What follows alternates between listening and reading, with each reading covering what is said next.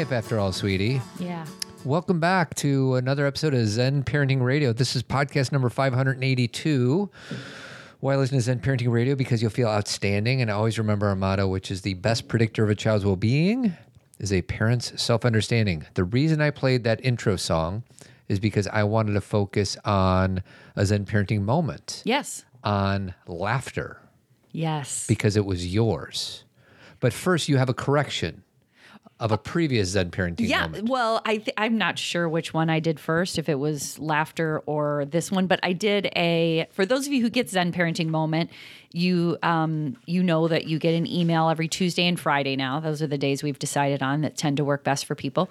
Um, so Tuesday and Friday, and I sent out one last week um, called Wise Mind. And I referenced something called um, DBT. And when I wrote out DBT, I wrote diagnostic instead of dialectical. And I had like four therapists email me and say, Do you mean dialectical? Because you wrote diagnostic. So I apologize because as a clinician, I want to make sure my words are correct. And um, I know people listening who don't care, don't care. But you care. I do care, and and I and it's funny because I obviously don't remember typing it, but I can totally just see my you know see myself writing diagnostic. But Yeah. I do know it's dialectical, um, and I apologize for that oversight. But other than that, move on. kind of think of it as like you know in the newspaper they'll like go back and correct an old story. yeah, it's totally a correction, and it won't be the last time. I mean, my goodness. no, sweetie, that's your last mistake No. ever. Um, so your Zen parenting moment I want to focus on was called laughter, Mm-hmm. and I'm going to read it. Comedian Steve Martin reportedly reportedly laughs for five minutes in front of his mirror every morning, explaining that his goal is to jumpstart his creativity and begin the day on a high note. So Can't you? Can't you just picture that? I can, but you, but I just wonder how often. What is that urban legend, and if that's really? It was from his memoir that I wrote. believe it, but uh, there's got to be. It's that's a lot to ask. Five minutes of.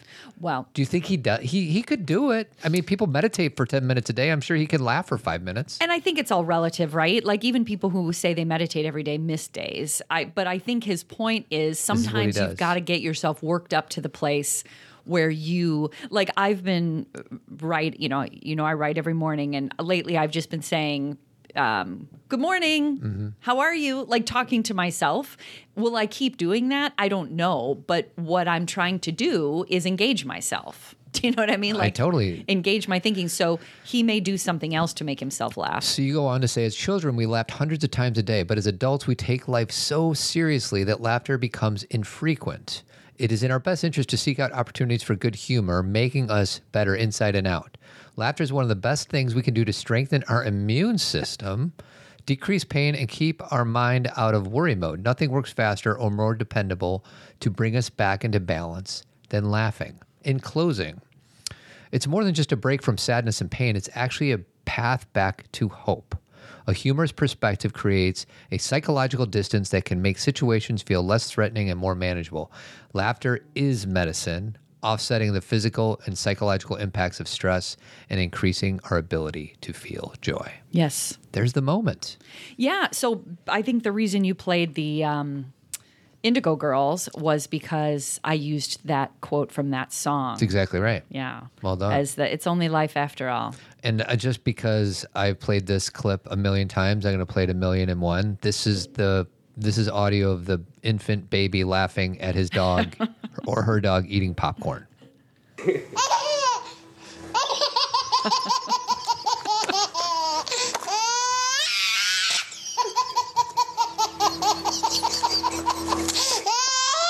I think that would be more productive than laughing in the mirror. Like if I, I feel like that should be in my to-do list every morning is look at this baby laughing. Yeah.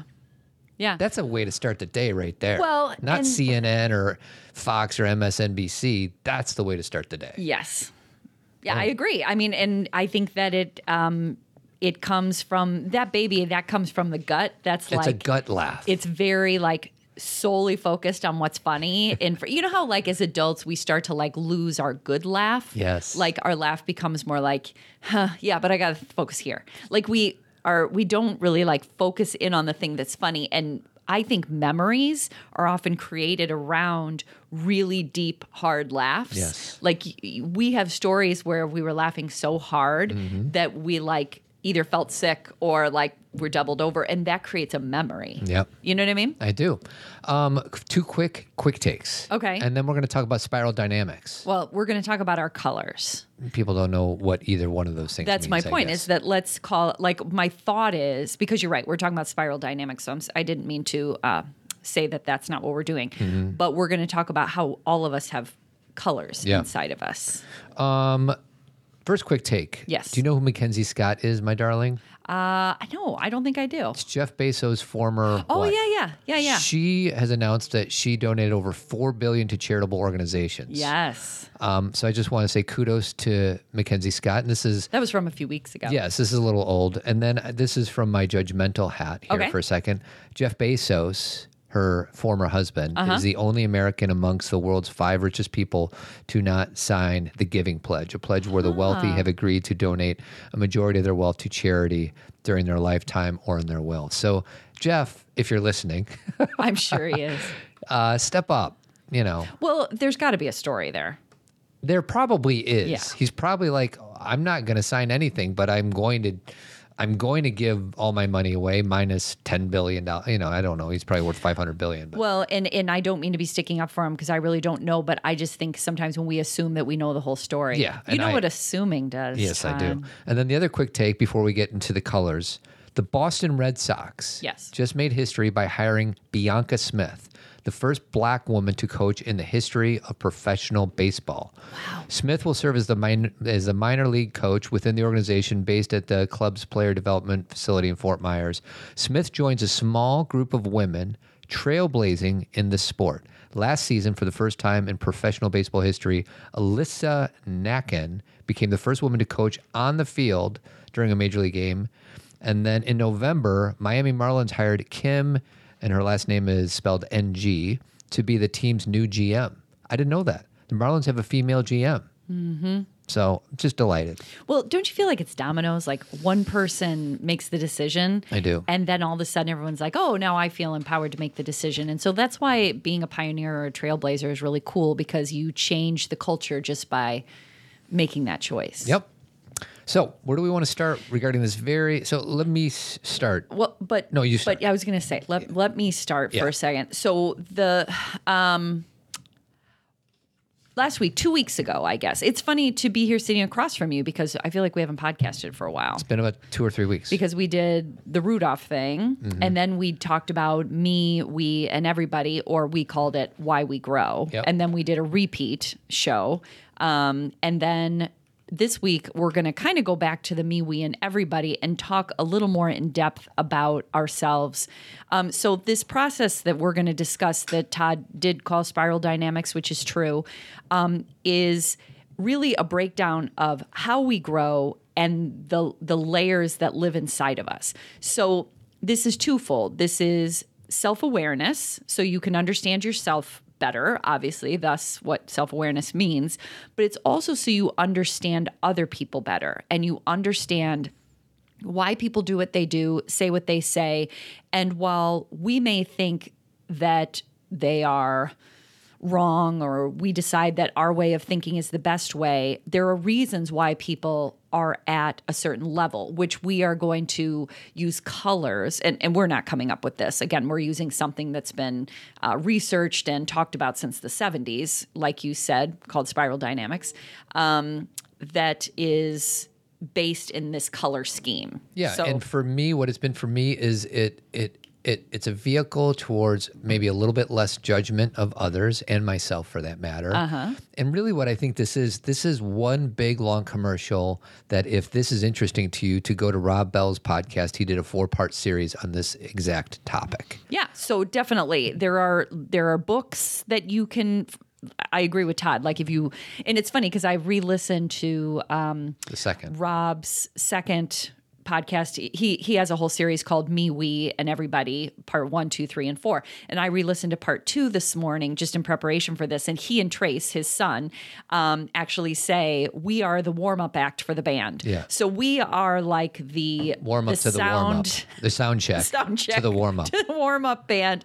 And we actually we I emailed with Rob and Trace about this podcast and told them how much it um, Affected. it. impacted us and you know gave us new language and gave us new understanding of how we relate to things. You know, it's funny because uh, sometimes you feel like you're kind of talking around something but you can't get to the center of it you're like uh, you're you're talking around um, issues and trying to balance both sides and understand all these perspectives and then all of a sudden somebody gives you either a word or a new language or a new perspective that helps you put it in order and that's what i felt like these colors did So I have a question. yeah If somebody's like, "Well, this seems interesting to me," should we direct them to go back to the podcast we did a few weeks ago to kind of warm them up to it, or will somebody be able to jump in without having heard that? I think you can do either way Okay. um, because I'm going to relate to that one. So it's a little like watching a sequel like The Godfather 2, where you don't really need to see The Godfather To to appreciate. to appreciate Godfather Okay. 2. All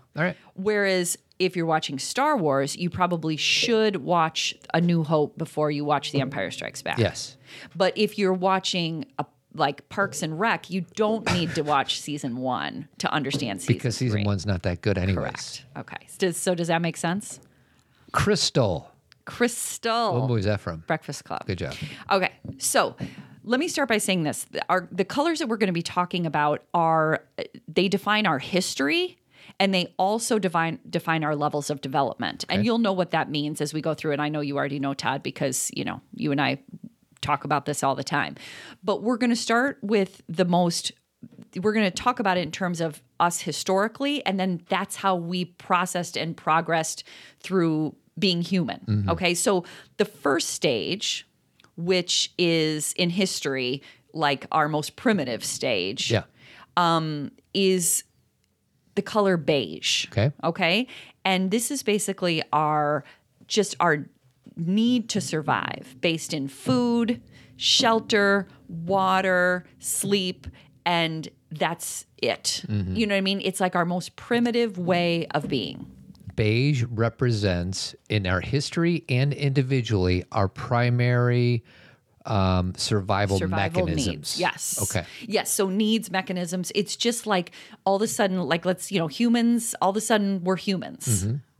And it's like, what do we need to continue to survive as humans in this really primitive way? Yeah. And that beige color is indicative of these needs. Now, what's interesting is we it may sound like, well, oh, we're way past that, but we still have that primitive sense of self. Like if you are running across the street and there's a bus coming, you instinctively will run the other way. You go back to your beige roots Correct. and say, I need to not get hit by the bus so I can keep surviving. Exactly. Or if you turn around and there's a lion, you run. Yeah. And that's because I almost feel like it's reptilian brain stuff. Very much so. Like we could, what I would love to do, and again, it would take us forever to figure this out, but is try to incorporate all the things we talk about on this show as far as, you know, interpersonal neurobiology and self awareness and, um, you know, behavior and developmental levels and like combine it into this color scheme Yes. because it would, we could like cover so many bases. So it would be an interesting lens to present it through. Exactly. And we're going to kind of try and do that today, but I know we'll probably miss a few things. But anyway, so this beige color is survival. So does that feel Yep. you got that? Yep. And again, if you did listen to us a few weeks ago, we talked about me, we, and everybody, Yeah. which are these three levels of growth. And obviously, survival and beige is me. Yeah. I'm just trying to keep my body alive. Yeah. Okay. The next stage is purple. Okay. Purple is about survival based on outside forces. So you think about if you really figure out how to grow food from the ground, okay. And you're like, this food will help me survive, which is beige. And then you realize it's not raining which means my food isn't growing, mm-hmm. which means I may not survive mm. and I don't have water from the rain. So you start to realize that your survival is dependent on outside forces. Got it. Okay. So what that means is you start to, and then you start to realize wait, even if it rains, if there's no sun, that my plants don't get sun and they don't thrive and then I can't eat. So again, so you can understand why the next stage, this purple stage beyond beige, was we need to make good with the sun. Mm-hmm. We need to make good with the rain gods. Yeah. We need to connect to the mystery, the forces that we're not in control of Yeah. to make sure that the rain comes. So we'll sacrifice an animal or we will do a rain dance. Mm-hmm. which or, is what we did historically. Correct. And people still do these Yeah, things. right, true. This is the thing is like it- Todd and I will re- reiterate this all the way through, but all of these things still live in us. Mm-hmm. It's just as you evolve. If you guys listened to a few weeks ago, you heard us say you transcend and include. Yeah. You you move through I got it. Transcend and include the previous color stage to this next stage. Correct. I got a few emails saying that people appreciated your karate example. I don't even remember what I said. You talked about how you started karate as a white belt. And I finished as a white belt. But Todd's point was typically in karate you start out with a certain color belt Mm-hmm. and then you transcend that belt and but you include what you learned Yeah. into the next belt. And so as you evolve, all of a sudden you have a black belt, but it's not like you're not taking into account what you learned as a white belt. and you'd never even get to the black belt had you not brought all these other things with you. A hundred percent. So that kind of analogy is what we're going through here. Is your beige is still intact, but now you're adding on this purple layer, and this is where it gets into. You know, we survive. You know, we we need to make the spirits happy. Um, we look to gods and demons and angels, and we there's a lot of superstition involved. Yeah. Like I need to leave out this many, you know, plants so the gods will be pleased with what I do. Yeah. You know, and and this this is in the Bible. Yeah. You know, this is there are people who still do this. There are people. You know what? I'm not going to talk about people. I am still still superstitious Yeah. about certain things, and I still see things as signs. And I'm like, ooh, I'm going to make sure I, you know, like one of the things I always do um, is if I pass money, like a penny, I always pick it up because I learned. Who did we learn that from? Mm-hmm. Wayne Dyer? I think it was probably Wayne Dyer. We heard it a long time ago. He's like, you're basically walking past abundance. Yes. So instead of being like, well, that penny can't get me anything, look at it as abundance because then you're welcoming it. Yep. Um, and so like I never pass up money. And Yeah. and I mean that from a good place. Sure. Like I just stick it in my pocket and that's it's a gift from the universe. Yeah. So that in itself is a little purpley, Yeah. you know, in thinking. Now the problem is the healthy aspect of purple is that you're respecting the mystery of life, mm-hmm. right? You're saying this is not all about me. There is something above me and below me that makes things happen. You're respecting the mystery. But the unhealthy version of purple is that you're super disempowered. Mm-hmm. So you have no power. Yeah. You're basically at the mercy of the mystery. And you know, that's not a good place to be because then you think everything that happens had nothing to do with you. So this might be a premature question, but you just said healthy and unhealthy version of a certain color. So just so we know, how many colors are we going to go through today? We are going to go through one, two, three, four, five, six, seven. We're going to go through seven colors, and there's an unhealthy and a healthy version of each. And tell me if this statement is true or not. One color is not better than the other. No.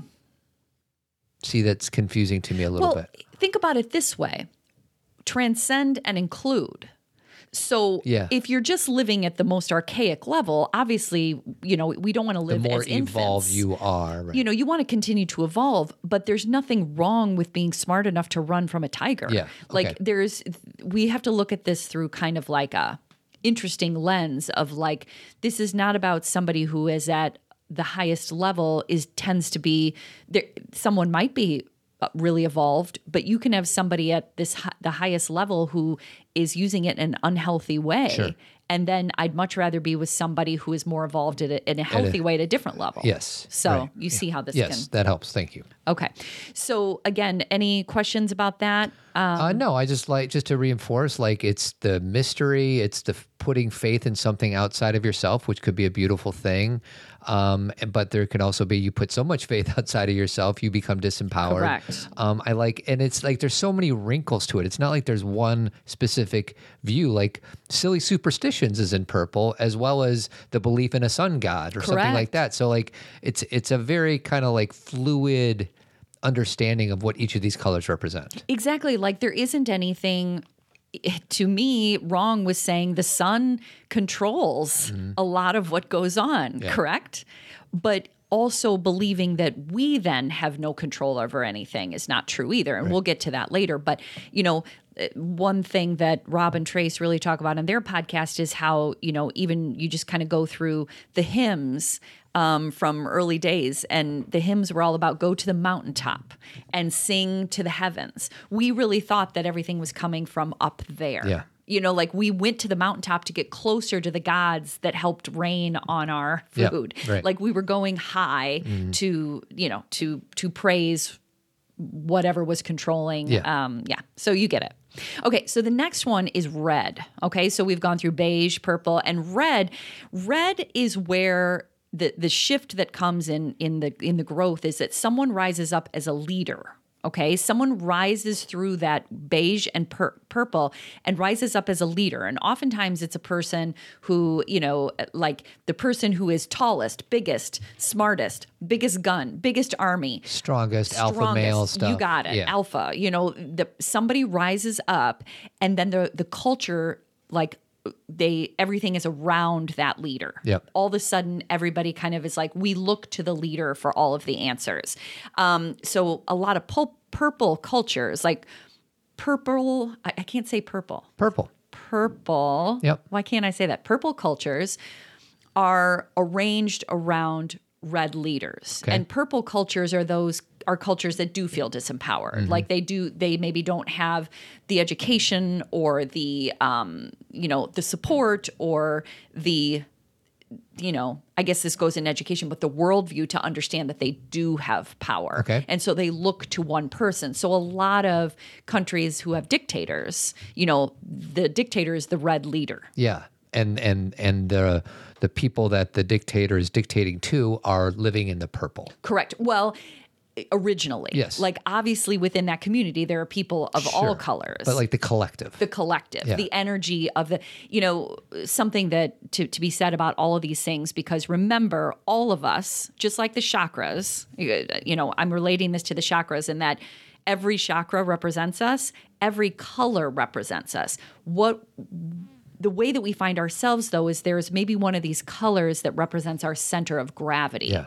So, like when I say there's a dictator and it's a purple community, there will be people of all different levels. Sure. But the energy, the center of gravity is more purple, Sure. the disempowerment. Yeah. So, um, again, you know what I thought about in red, and I wrote this, um, and I had to do a little history. You you may be able to help me because you you know more about this than I. But I kept thinking about Commodus from Gladiator.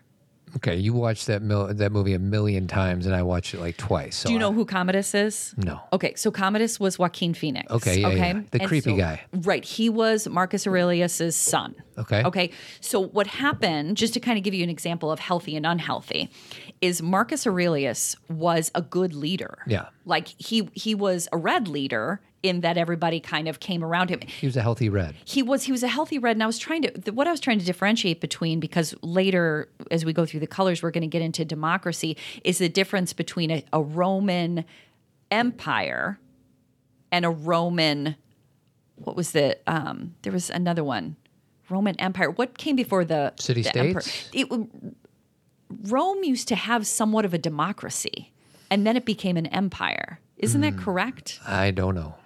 Okay. So my point is is that when Marcus because the thing is is this can get a little mixed up with blue, which Mm-hmm. is the next one, which is about having like a set of values because there was a sense when Marcus Aurelius was in charge that there was some common values. Yeah. So it, this may get a little blue, which I know doesn't mean anything to anyone yet, but it will. But bottom line is when Marcus Aurelius died and his son Commodus took over, he took over as a red leader. Yeah, and I, I I'm I don't know this to be true, but I see like you know Marcus Aurelius is is managing the people of Rome, whatever that Right. means, and then it gets and he's a healthy red leader, and then it gets in the hands of Joaquin Phoenix's character, Commodus. and he's probably more about like taking over. Sprouting as much influence as possible to other people that may or may not want to hear your message. Well, I would think I mean? about it this way, yes, but I would think about it as Marcus Aurelius thought about the people and Commodus thought about himself. Yeah. So the difference is Marcus Aurelius, not a perfect man by any means. I'm sure there was some pretty archaic Yeah, things, that were going on.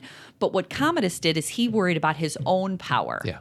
Whereas Marcus Aurelius was respected as a leader, Commodus came in and the, and everyone around him was forced to respect him Sure. because he was the son of a leader, but he actually was more of a dictator. Okay. And again, the reason why I'm I'm like I, I feel like someone who's a history buff will be like, Kathy, those words are not right Yeah. for that time period. And, you know, there was like a period of peace before the Roman Empire. And I just know that I'm not quite sure what they called it. Mm-hmm. Sure. I, I don't think it was a democracy because that came later, but there was something about cohesiveness, like Okay. people were getting along. But I just think about Commodus as being a red leader. So, again, um, anything else? So, red is impulsive. Red is about me. Red still falls under the me. So Okay. beige, purple, and red are still me. So when we did the podcast a few weeks ago, it was me, we, and everybody. Correct. These first three colors, beige, purple, and red, is in the me territory. Correct. So in red, there is a healthy version. Mm-hmm. So the healthy version of red is strength and standing up. Mm-hmm. So we all have red in us, and sometimes we need it.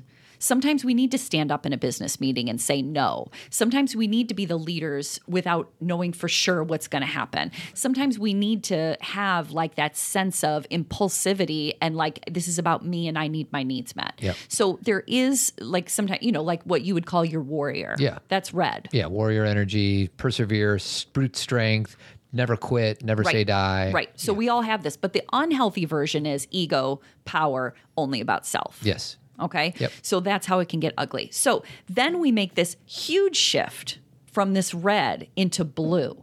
And what's so huge about this is this is the crossover from me to, To we. we. Okay.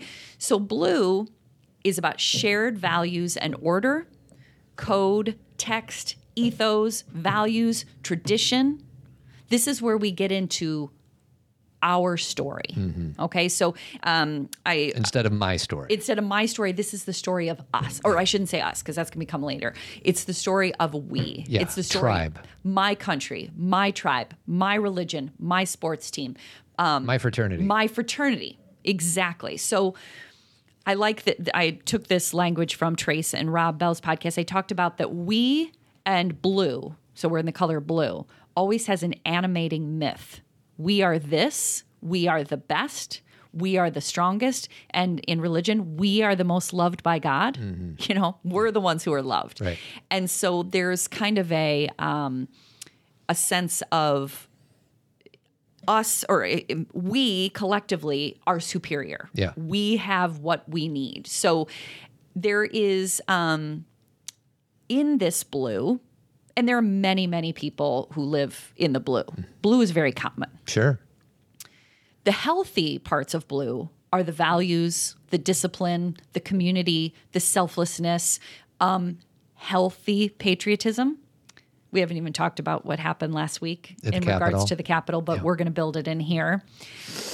Real patriotism, Yeah. not not red patriotism. Capital T, truth, patriotism. Exactly. And that kind of thing is healthy. Unhealthy is where you think your animating story is the only story, which can lead to racism, Yeah. sexism, you know, um, any any kind of ism Any out ism. there. Exactly, where your story is the only story. So what I want to say about this, this blue, is that you guys probably all know blue is a big part of our country because a lot of people in the United States only think about the United States, right? Us. Um, a lot of people who are very religious think only about their religion. God loves them. They, you know, evangelicals, the whole goal of that is to go tell other people to bring them into their religion. Yeah. Right? Um, military. You know, we these are our ethos. This is what we do. This is what we stand up for. And again, that can be healthy. That there's a healthiness in there, but it can also There's a balance. there's if it's too ego-y, it can go the wrong way. Can I play a pop culturing version of isms? Please. It's not that I condone fascism, or any ism for that matter.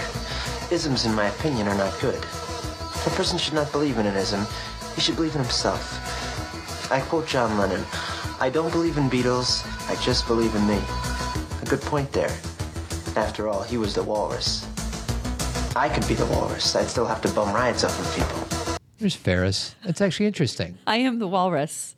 I li- it's So he doesn't believe, you know, John Lennon. I don't believe. Let's say John Lennon. I don't believe in ble- Beatles. I just believe in me. Like that's interesting. Like that's almost a regression back to the me at the expense of the we. or it's a green, which is we're coming And we'll into. get to that, right. Yeah. So it depends on what Yeah, he meant right. by that. Like I look at that through the green lens, Mm-hmm. which we're getting into. But again, so one thing to point out in terms of what happened at the Capitol last week is that what happened, and I think you and I talked about this a little bit on a podcast two weeks ago, is that the blue values that people talk about like patriotism and you know and our country and loyalty and stand you know all those kind of things.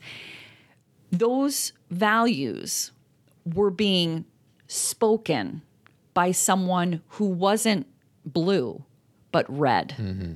So what we did 4 years ago is we elected a red leader who talked about blue things and made people who were blue think he was in it with them. So But the truth is is he was in it for himself. So let's go back a little quick. I know we just talked about it, but you just talked about we elected a red leader. Can you Correct. remind us again what an unhealthy red leader is like? A red leader is somebody who with strength and power and a willingness to speak up just like emerges from the pack. So think about it in terms of the you know, think about how many people were running for president for the Republican ticket. sure. his his desire to not adhere to social norms, his trying to get people to laugh, his Twitter thing, his being different, his strength and his and his and when I say strength, I don't mean real strength. Yeah. His uh, supposed strength and him saying that he would uphold all these blue things like law and order. Again, these are blue ideas, right? Law and order, um, values, patriotism. He used blue language to convince people who held those views that he was in it with them. But he was actually a red leader because he was only in it for himself. So in other words, what that tells me is that that our president was over his skis. And what I mean by that is he was not he was talking from a place that he had not yet occupied. Correct. He didn't own true patriotism. Instead, he owned his redness and just talked about patriotism as if he knew what that meant. He talked about sacrifice and has never sacrificed anything. Yeah. he talked about coming together and he had never brought people together. He talked about success and he had had more failure than success. And he talked about uniting when his He- behavior was about dividing, It- it- exactly. Yeah. So he, but he used the language. which was seductive to the other blues out there. Yeah, the people who and and maybe some blues, oranges, and greens. Like it's, but blue was the contingency that were like, this is our guy. Yeah. and he was um lying. Yeah. and so this is can help people understand you know when people are like or uh, i'm not going to even talk about people i'm just going to talk about me. This language helped me see something that gave it just it wasn't necessarily new information but a new perspective okay? Because he shared the text and the ethos and the animating story and the flag and all the things that blue people were like yes and all of us have the blue in us. Mm-hmm. Remember, I have a big love of my country and a big love for discipline and a big none of us are all of us have the blue. Yep. And when someone is saying that and they're saying not only do I have that blue, but I'm going to make everything better and I'm going to make your life better and I'm going to make things go back to the way they were before things got messed up and only I can do it. Now, all that language is very red Yeah. but it was enticing to people who- Seductive. seductive Yeah. you know and we have talked about before that a lot of people who really love our the, this president they were often generally speaking raised in authoritarian households where they believed there was really only one leader And they are attracted to what's comfortable Correct. and familiar. Correct. There is one leader, there is one way, fear is the way, strength. And so, anyway, that is blue. Um, How much, so we got beige, purple, red, blue, and we got three to go. I'm just trying to. more like two to go with a little bit of three. Okay, so I want to press pause really quick. Okay. Um, I'm going to ask you a question, but before I do that, I just want to mention that we have something called Team Zen. So if anybody out there is looking for more support or want some exclusive content that Cathy and I provide and an awesome com- community of parents, join Team Zen. Go to zenparentingradio.com to learn more. We've done 109 of these suckers. Zen Talk 109, we talked about teenage cutting and a little bit of spiral dynamics. Did we? Yep. And then uh, Zen Talk 110 will be tomorrow, Wednesday, January 13th. And then uh, the one after that is on Friday, January 29th. So And by the way, right now, you know, now that we're in 2021, we're we're getting new um, thought leaders, uh, best-selling uh, authors to come on Team Zen, not on the podcast, but on Team Zen to do Q and A's, and so you can ask them questions and they can share some of their expertise. So Team Zen is a lot of really wonderful content. 25 bucks a month, first month's free. So check us out. So here's my question as we, you know, call time out in Okay. this. I could see somebody listening to this being like, this is kind of interesting. I kind of understand what's happening, but why is this important? Like you and I have been talking about this stuff since we heard Rob's podcast. Mm-hmm. Why is this so much fun for you to know? Or why is it so helpful or interesting? Well, there's many different reasons. Number one, because I think it brings a lot of ideas together, so something feels a little more cohesive. Mm-hmm. You know, I kind of visualize myself when I'm talking about things like self awareness. I visualize like all these things like a snow globe floating around, and I'm trying to pull all these pieces together to explain a concept. And this kind of gives a nice framework, as does other Sure. like like I said, I love talking about the chakras because I think that brings a, that's a framework that Yeah. I use too. But this is just another version of like understanding these colors and how we grow and develop.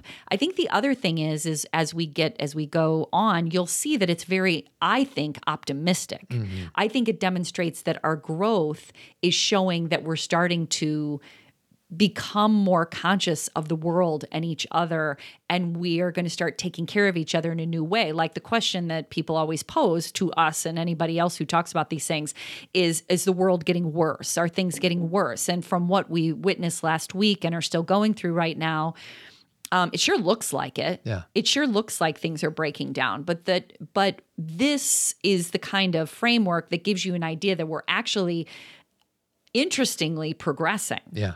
Um, it doesn't mean we don't have pain along the process and it doesn't mean that we don't you know you know one step forward two steps back for sure.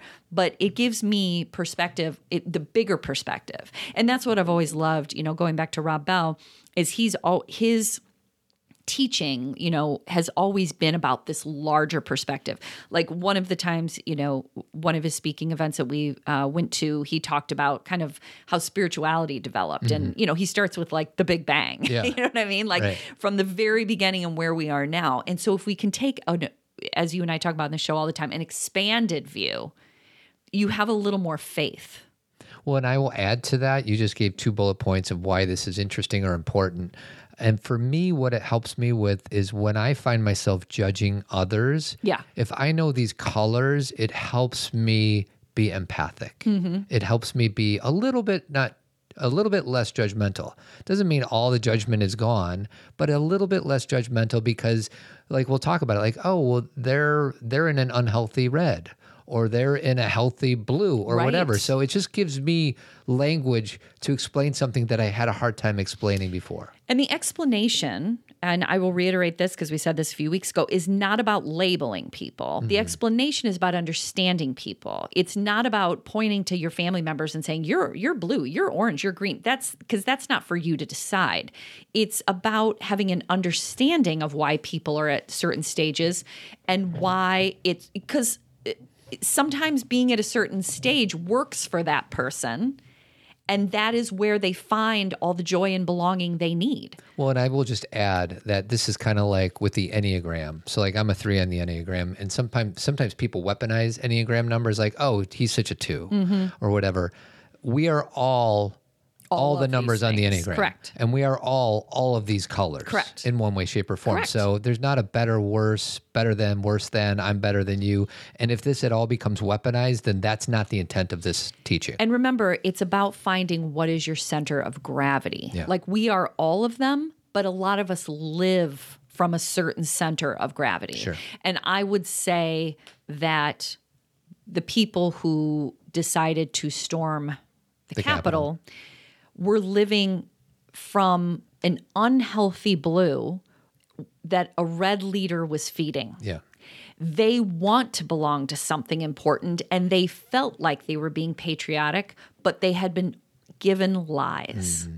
They talk about law and order, but they weren't living law and order. So it's like this, you know, I don't I'm not ready to do a deep dive of all that yet Sure. because I haven't processed Sure. it. But it kind of gives that very surface layer of they want what everyone wants, which is belonging and mission. Because another thing about we and blue is where you feel that you're a part of something bigger than you. Mm-hmm. That where you're in the when you're in the me stage, it feels very isolated. When you a- big part of blue, another aspect of blue is a sports team. Once you get on a team and you've got a position and you're important and people need you, All going towards the same goal. the same goal, you feel worthy and you feel like you're important. it's the same reason kids who in broken homes join gangs. Correct. Yeah. There is it's it is no different. Like we all want to belong. So you can see if if a red leader is feeding that this is your patriotic duty. I mean, these sentences are verbatim. Yeah. This is your patriotic duty. Use your strength. Don't be weak. Show up, stand up. And then these people who believe they're a part of something important listen. Mm-hmm. And that's why this, it's so scary, you know, because anyway, okay, so that's blue. So that's so beige was primary reptilian brain stuff. Uh-huh. Primitive. Uh-huh. Purple is mystery, superstition. Red is help me out. Red One or two is words. an emergence of strength. So somebody stepping forward in strength. Blue is Um, that is an emergence of we and having an understanding of community, the collective, and a and a similar set of values and hope. values, principles, outcomes. Yeah. goals. Okay. What's after blue? After blue is the okay so basically what happens in blue is just to kind of stay with these these stories. We all in blue we all have these animating stories. You know my um you know my religion is the best or the only one. God loves me nobody else. You know my politics are the most important. And then what happens in orange this is the next layer is where we start to ask questions okay? So we start to question things like and it may be forced on us. Like you and i talked about how like maybe you've lived in a very in a small town um, and you were raised on certain things and then you go away to a college and you meet people who aren't part of your story and they have a religion and they're lovely people too and they have a different political affiliation and they're lovely people too and all of a sudden your animating story falls apart. So orange is about questions. It's about rational thinking. It's about um, you know orange is also about science Yeah. where maybe when we were more purpley we said things like why did the volcano erupt it erupted because god got mad and was you know trying to harm us Yeah. or whatever orange is no the plates underneath started to shift Yeah. so orange is pragmatic Logical. logical Science. science based Whereas purple was mystery, which is Um, faith based. Correct. Orange is science. correct Yeah, okay. and that there is you know orange and and it's interesting I, I wrote this down because i thought this is really good orange retrieves a little bit of red for stepping out and questioning so do you see why red's not always inherently bad Sure. because sometimes you you belong to a group and you realize the group isn't working for you anymore you're like this isn't true this you know like people who maybe we're following a red leader and then they start to see some information or practice being put out in the world where they say wait this isn't working for me anymore. And they decide to resign or change their affiliation. They they need a little red to say i'm done. Yeah. They step out So for me, like socially, I think of so I went to an all boys Jesuit high school on the northwest side of Chicago. Uh-huh. I was surrounded by all boys Mm-hmm. who were Catholic, Jesuit, all looking to go to college, all you know, kind of all on the same team. And then I went to Drake, Mm-hmm.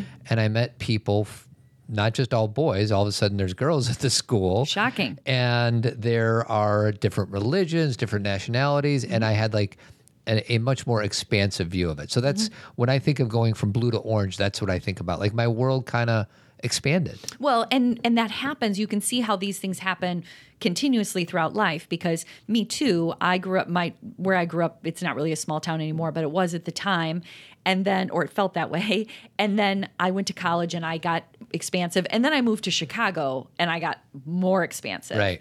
And then you become a parent and you become more expansive. Right, because yeah, my bubble at college was like, oh wow, this is a whole new world, Right. and then I'm like, wow, we're really not that much different. And then I got to Chicago, and lived in the real world. and I'm like, wow, this is brand new. Right. And then I'm like, well, we're all in Chicago, so we're all the same. And then I go to Ireland to run a marathon. Right. I'm like, oh, this is so like there's all these different you different continue layers. to evolve your orange. Your Yeah. orange is like, you know, you basically you're questioning and then you get stabilized in your rationality. Yeah. You're like at first you think a certain thing and then all of a sudden you realize it's why people say we should travel, right? Mm-hmm. Yeah. Get more information, experience these things. You know, it's part of it is data and evidence driven and part of it is just personal experience. You're just questioning what you've learned. So this is where now going back to history, this is where um, democracy came from.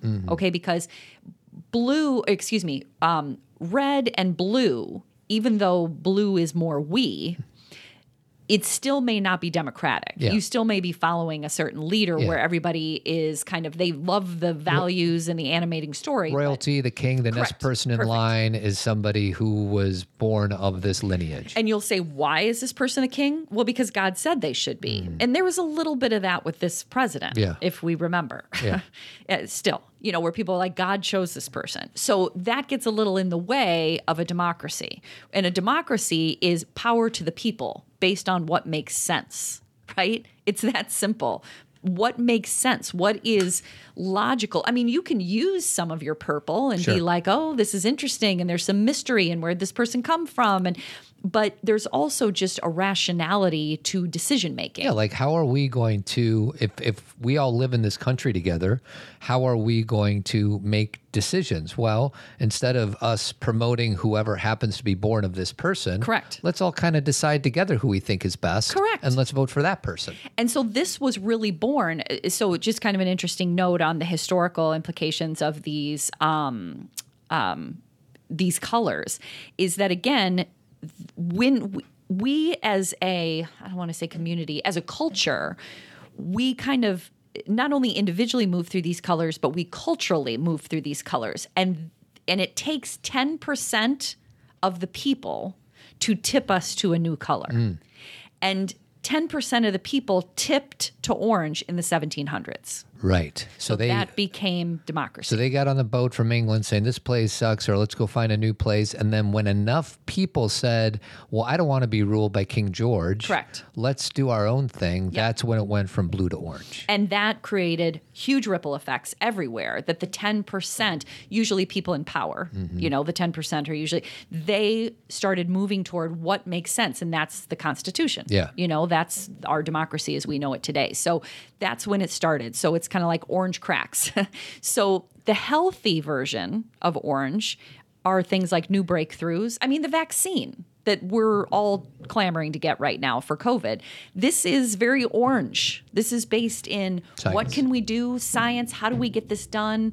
Um, you know this is very literal boots on the ground work Yeah. okay?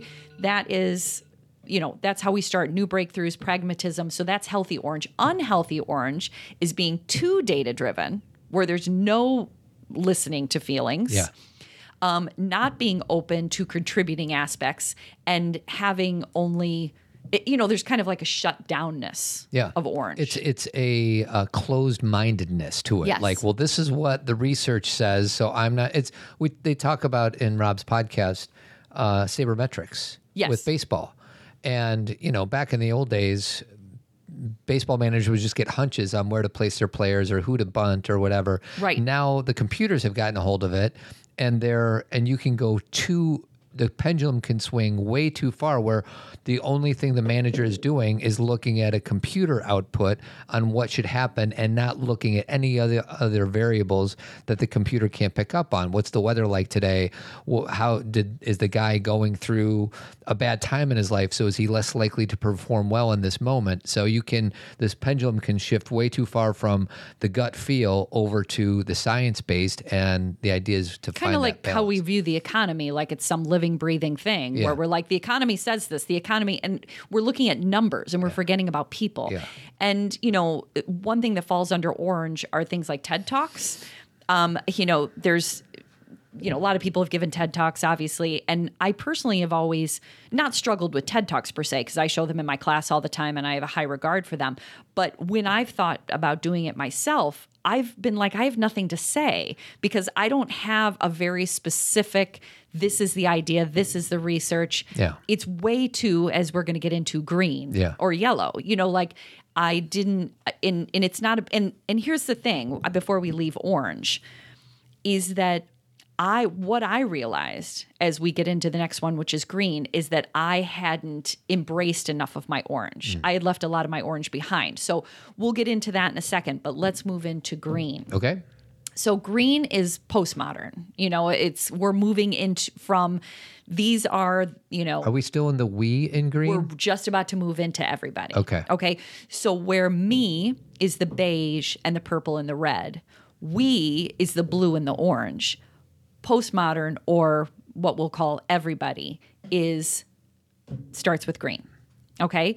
Green is difference, diversity, everybody's stories, and sensitivity to everybody's stories. Hmm. So we're taking our orange and all this data that we're given about there's a lot of things to question, and we start to recognize how many stories are out there and potentially what we've been missing. yeah. Do you know when the tipping point was for this, for a green? The 60s. Yes. Yeah. 10% of the population, and again, in our country, Yeah. it's different in every, you know, every culture has a different timing.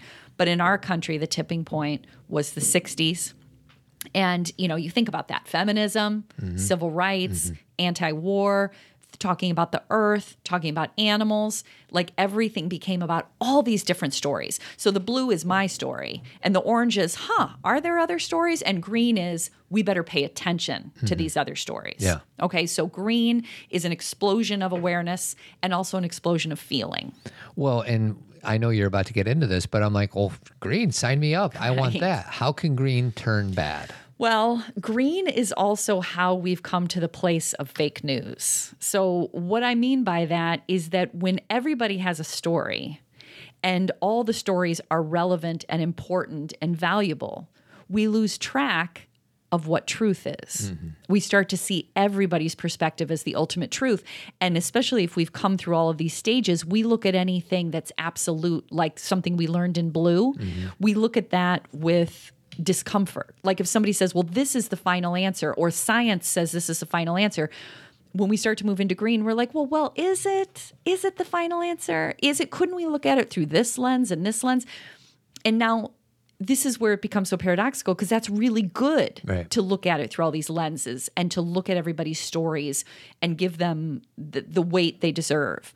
But we start to get lost in having, you know, the truth is some things are better than other things. Yeah. And some views are better than other views. Like not hurting somebody is a better view than hurting somebody. Yeah. Right? Like we can have some of our orange and some of our blue stay intact where we have some clarity of value even within the sensitivity of green does that make sense Yeah. And do you want to speak to the cancel culture idea? similar to the fake news idea is that now here's what's so interesting is that this we talked about this a couple weeks ago but we'll talk about it now under the lens of green is that green basically is saying there is no hierarchy right everybody's story matters which is beautiful everybody's story is important i see all sides which is beautiful there's a lot of gray um, but there is the- That in itself. in itself is a decision that there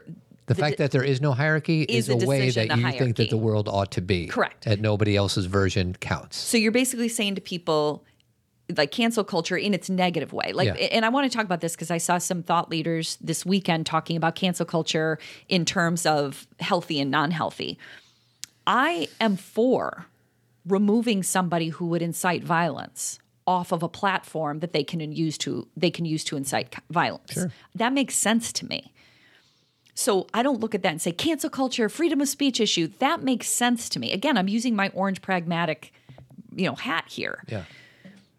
But cancel culture where we say this person said the wrong thing and they've apologized for it, but screw them, let's get them, you know, Remove them. Remove them. Let's I'm Judge them, label them, get eliminate them from anything. Right. There are levels of healthy and unhealthy cancel culture. Sure. But so we can't throw cancel culture out there and say cancel culture is all bad. Sure. Because there are reasons for it. But it's when we use it to that unhealthy advantage. Okay. So did I answer your question? The Yeah. fact that green has a hierarchy of its own, Yep. but it says there's no hierarchy. Yeah. So it's a little paradoxical, or should we say hypocritical? Yes. Um, so yeah, we're 54 minutes in. Okay. So I think we are can doing finish well. up here. Yep. So here's the thing. Um, so this green, uh, you know, the healthy green is seeing all the sides, being open to everybody's story, having the sensitivity not only to hear it but to care and to do something. The unhealthy green are unfortunately people I know, friends, you know, people that we see online or former teachers who take this green and have no perspective. They have no sense of right and wrong. They're just like it's it's all perfect mm. and it'll all work out and you know it's as it should be and there is no sense of no we need to do something. Yeah. Or they get so wrapped up in the green of all of these the open-mindedness that comes from green can take you down a rabbit hole of conspiracy mm. and then you start to get really purpley Yeah. where you start to believe q Yeah. or you start to say a lot of green people have gotten caught up in conspiracy mm. because they're so wide open to other perspectives and things they may have never thought about before. Like, for example, like, you know, we used to kind of only think if you're sick, you take medicine, right? A more green perspective is I can also do talk therapy if I don't, if I'm not feeling good. I can also use essential oils. I can also use, uh, you know, praying. There's been research around if you pray that you can, and you start to see all these perspective and it expands your view. But then that can take you into some crazy rabbit holes. Yeah.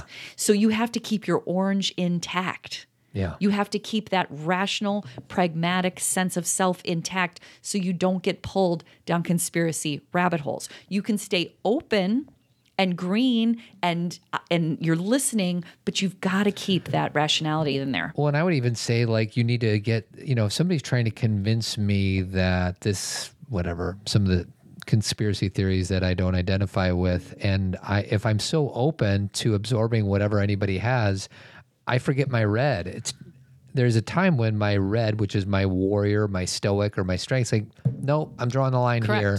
I don't believe what you're saying. You have a viewpoint that's not what I'm signing up for. Thank you, but no thank you. Correct. And then you've also forgot your blue, which is the mm-hmm. community and the values and the discipline. And where red is very impulsive, blue is very disciplined. Yeah. Blue is like, no, I'm not going to do that. Thank Yeah. you. See, this is why there's beauty in all the colors. Mm-hmm. You know, like we can point, Todd and I are pointing out the negative and why we grow through, but you've got to incorporate, again, I'll say this again, transcend and include mm-hmm. the good parts of these experiences. So move from this color to that color and include all the good stuff All from the good last stuff. one you just w- had. You got it. And and I'm talking from personal experience in green because what I was telling Trace and Rob um, when you know we were emailing about it is that I realize that I really parented from a green place. What does that mean?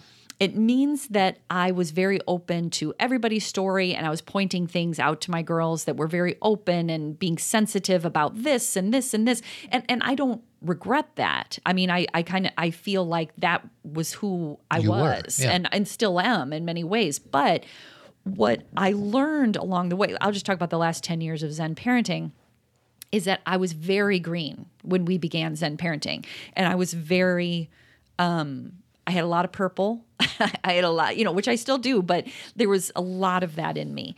And once my dad got really sick, once I got the flu and I got really sick, once I went through more grieving and experience of loss and and being a parent to growing girls, my orange got reignited. Yeah. Where I started to not just go with what feels right, which is important. Feels right is important, but also what's the data? Yeah, well, that's when we were thinking about vaccinating our kids and the Jenny McCarthy thing was coming around. Correct. Where we were like questioning, well, maybe Jenny knows what she's talking about. And then we. And, Well, and- it wasn't Jenny, it was the research that she was bringing. she- yeah, it was, it was the, it was, it was that was debunked. was in the news. Yeah, it was debunked. and uh, you know we struggled and we ended up still vaccinating our kids but we did it on a different schedule but we had to find that balance that worked with us Correct. because it very it could have gone sideways either way Well, that's a perfect example. Like I'm, I don't necessarily know that we did the vaccine thing perfectly, but we, I had a lot of green, and I was listening to a lot of perspectives.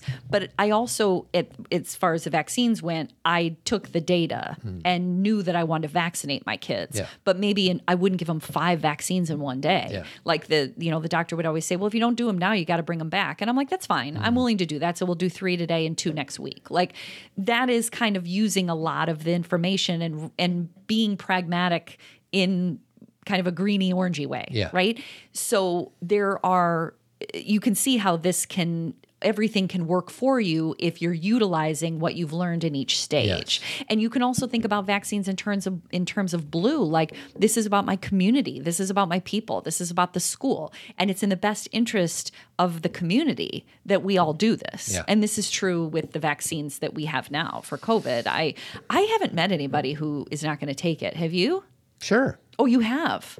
yes Oh, you know what? We have. We what do. am I talking about? We have. Okay. So, what I will say uh, to finish up green is that I was having a conversation with a girlfriend this weekend about these very things that we're talking about here. And she and I got into how there is so much gray, you know, which is can be very green or it can be a confusion of blue or red or blue or orange. You know, it just depends on where it doesn't really matter what you call it. But that there is a lot of gray. But one of the things that I pulled out, you know, just kind of whipped out because I think it's one of my greatest teachings is the um, Elie Wiesel quote from Night about, you know, he was a Holocaust survivor. And one of his most famous quotes is that we must always take sides. Neutrality helps the oppressor, never the victim. Silence encourages the tormentor, never the tormented. And why that quote is important within the green framework is that we can see all the sides. I can look at our current president and say, he, as a young boy, was tormented himself and he was abused uh, definitely emotionally um, and maybe in other ways too. And that's why he's doing what he's doing now. But I'll tell you something I'm still taking sides. Sure. I see the gray, but I know that I am not aligning myself with this person. I'm very clear about where, who I am. And what's most important, and what my value system is that I learned in my blue. Yeah. Okay. So we can't, our, the green that is also unhealthy is the inability to make a decision you know the the person who just sees so many sides and feels so much that they're con- they're actually like they're frozen. Mm-hmm. You know they're com- they can't make a decision. Right. and you and we can make decisions. We can utilize like todd said your red some of your blue and some of your orange and bring it into your green sensitivity and make a decision. Yeah. Okay? So the last one are you ready i'm ready let's do it so those colors, beige, purple, red, blue, orange, and green, are what's considered first tier consciousness. Okay. I'm talking about spiral dynamics again. Okay.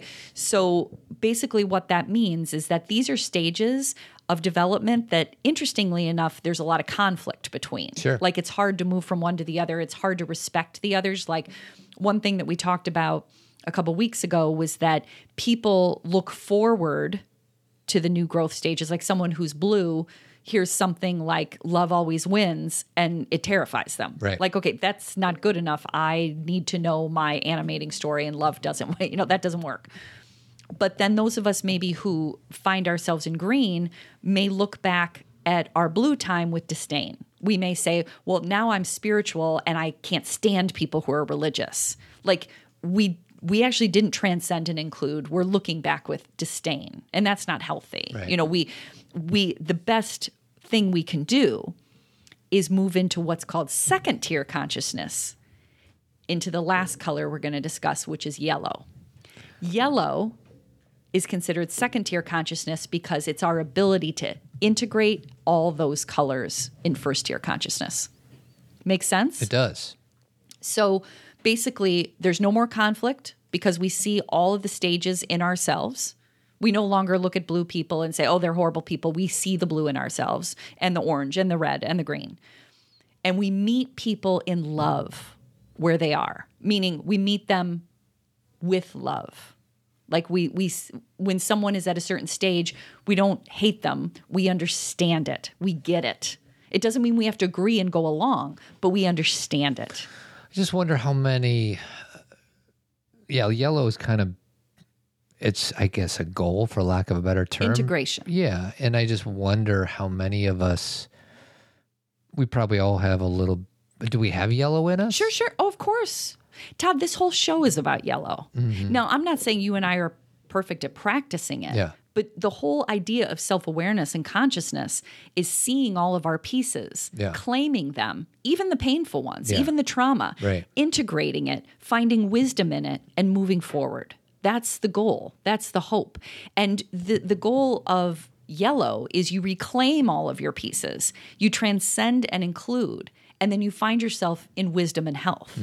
And so that's what I think all the therapeutic process is about. That's why people are using, you know, um, LSD now in, um, you know, their, what am I trying to say? The therapy Sure. you know, to psilocybin. Is that what it's called? Psilocybin? Psilocybin is because they're trying to open up those spaces in their brain to like, you know, integrate all these pieces. Well, what's interesting about that is like obviously that could be that could be helpful. You know, when I first heard Brene Brown talk about the potential good things that can come from some of these hallucinogenics. Yeah. I was like, wow, I because I I disregarded all of it up until then. But when for some reason I hold Brene in this high regard and I respect her and trust her more than I do most of the thought leaders that I pay mm-hmm. attention to. And then she she's she's like, yeah, we probably need to look at this because there is some true benefit Research. as a mm-hmm. result of it. And you know, I'm not prepared to even consider doing that right now, but it's an interesting idea to me. While at the same time, even that has a balance. Like all of, a sudden, like, oh, I'm gonna go. Tri- I- don't want to deal with my problems, so I'm gonna go trip on LSD for a day. Well, and I and I appreciate you saying that, but that's not what researchers are saying. No, I understand Right. that. I understand it. But people can take that information and and do harmful things to themselves as with that information. Correct. If they are not using the data as it's presented. Correct. So what you are describing right there is you've been very blue when it comes to drug use. Yeah, right and wrong. Your dad was a cop. He scared the crap out of you about Yep. drugs, told you that mothers put their babies in ovens. Yep. It scared you. So, to your blue value system, is drugs are bad. Yeah. When research and experiences with other people, or your reading, or your thought leaders start to give you new information, it's pushing pushing you into the orange, Yeah. where you're questioning it. You're like, now wait a 2nd It can be bad, Mm-hmm. Yeah. and and that's all true, but you're starting to get a little more orange. Well, and that's what's interesting. Like in that aspect, you're absolutely. I am more You're in the orange. Well, I'm blue. You're in the orange, Yeah, right. I'm moving to You're the right. orange. Whereas a completely different framework or something different, I could be in the red. You know, depending on the topic. Of course. So I think it's interesting. It's not like, oh, well, I'm just yellow or I'm just blue or I'm just green. It's like, oh, with drugs, yeah, I moved from this to that. Oh, with parenting, I'm from there to there. Correct. Or from, you know, work and pro- productivity, I'm over here. Do you know how much purple I have in me? Yeah. Like there, uh, you guys. I I talk to angels. I write. You know. I, the amount of things during the day if like people were in my mind i've got so much purple but i love the purple. Yeah. do you know what the purple does for me? It soothes me. Mm-hmm. It it's not and i and i'm very rational with it. I don't i it helps me with decision making but it doesn't it's not my only aspect of decision making. I got a lot of green, I got a lot of blue, I got a lot of orange, but there's a lot of purple in me. And I and that's kind of how do we I think the goal of yellow is do you respect all those aspects of yourself? Yeah. And can you yellow is so expansive because can you see when one or the other gets out of balance? Can you see, can you continue to allow things to move, just like with chakras, through each level? Yeah. Where you're like, okay, right now I feel this way, but I'm starting to question. I'm starting to get more orange. And then green is where you're like, let everybody live. Like, orange to me is when people start to let, us talk about the lgbtq community like blue was no Yeah. right orange was starting to question you know the I know people who are gay, or I want people to all have the same happiness, or all these things I have been told, you know, conversion therapy, all this crap, all made up, not true. This is the way people are born. This is, you know, that kind of thing. Green is let people be happy. Mm-hmm. Let them, you know, it's like this. We're no longer just looking at the data to Yeah. point to why. Sure. We're saying, I love people and I want people to find love Right. and I want them to love themselves. And so, and then yellow is all of that, you know, ru- respecting maybe why 20 years ago you didn't believe a certain way, but instead of throwing yourself under the bus, you realize how you progressed. Yep. So I just, I think it's very, um, so anyway, so honor your stages. Um, and one more thing, because Sure. this is super interesting. You'll like this. Interestingly, because this is second tier of, you know, because the first tier is the colors we just went through. Yellow is the beginning of the second tier, and it's once again survival. So beige as being the first one is mainly concerned with individual survival. Mm. Yellow is concerned with the survival of life as a whole on a planetary and cosmic level. Isn't that beautiful? Mm. It is. So can you see why I'm optimistic about people? Yeah, and I think you can. I mean, there's so much data to back up how the world is a safer, better place now than it was 50 years ago, 500 years ago, based upon the amount of people that are starving. And you know, there's Yeah, there's so the, the amount of people that are dying from war. I mean, there is so much evidence to back up this proclamation that we are evolving in a more conscious way. But it sounds so paradoxical because we're in the middle of a not paradoxical, what word? Ironic It- because we're in the middle of a pandemic. People are dying every day. Well, and that's like saying, well, if there, I know global warming is no longer the right term, it's um, climate change, Mm-hmm. but somebody's like who denies global warming and it's really cold that day, like, well, it, it can't be getting warmer because it's minus 20 degrees in Chicago. Like, they bring a snowball on the Senate floor. yeah, you're. You're looking at one narrow moment in time. So for the pandemic, although it's hor- horrifying, it's such a small moment of time in our history. in the expansiveness Yes. of yes it's kind of like looking back on something and being like oh yeah in the war this many people died well when people were living through it it was awful Yeah. and there were so many aspects of it that were awful but in the expansive view of time so we are progressing towards second tier awareness Yeah. which is taking care of the planet and each other on a cosmic level so those are the colors my love um, one thing i just want to invite any guys out there or any women that know any guys to check out menliving.org it's an opportunity to connect with other guys authentically to become the best father husband brother son they can be. Connect deeply live fully menliving.org and to take us home i'm going to play this song my darling. And before you do that, just a reminder, everybody, we said it a few times, but if this was interesting to you, oh yeah first of all, writers, check out Ken Wilber's books, uh, Ken Wilber, W I L B U R. Also, go um, listen to Rob Bell's podcast titled Me, We, and Everybody, Part One, Two, Three, and Four. and i'll put that in the show notes And he and his son talk about this and go much deeper. Yes. So if you liked it, that's an, that's your next stop do you know why i'm playing this because it's yellow. that's right but he's not going to say yellow You'll get there.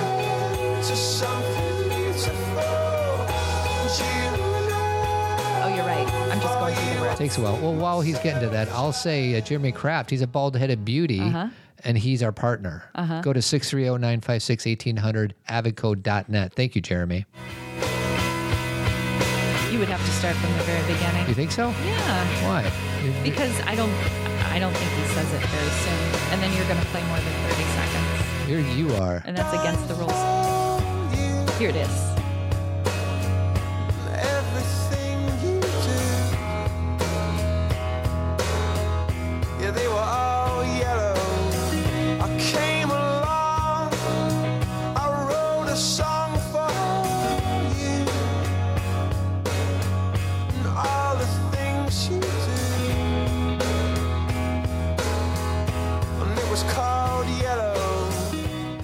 Thanks for listening, everyone. Don't forget to subscribe so you don't miss an episode. And feel free to leave a five star review, it helps people find us.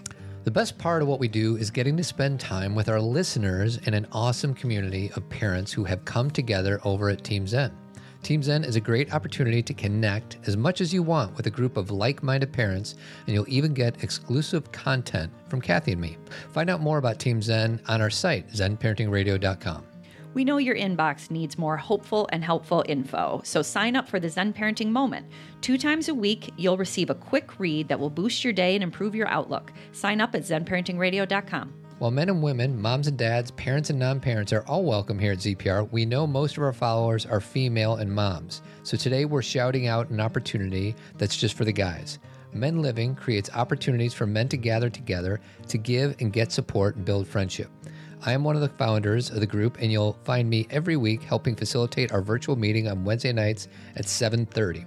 Interested or want to share the details with someone you love? You can find the Zoom link at menliving.org.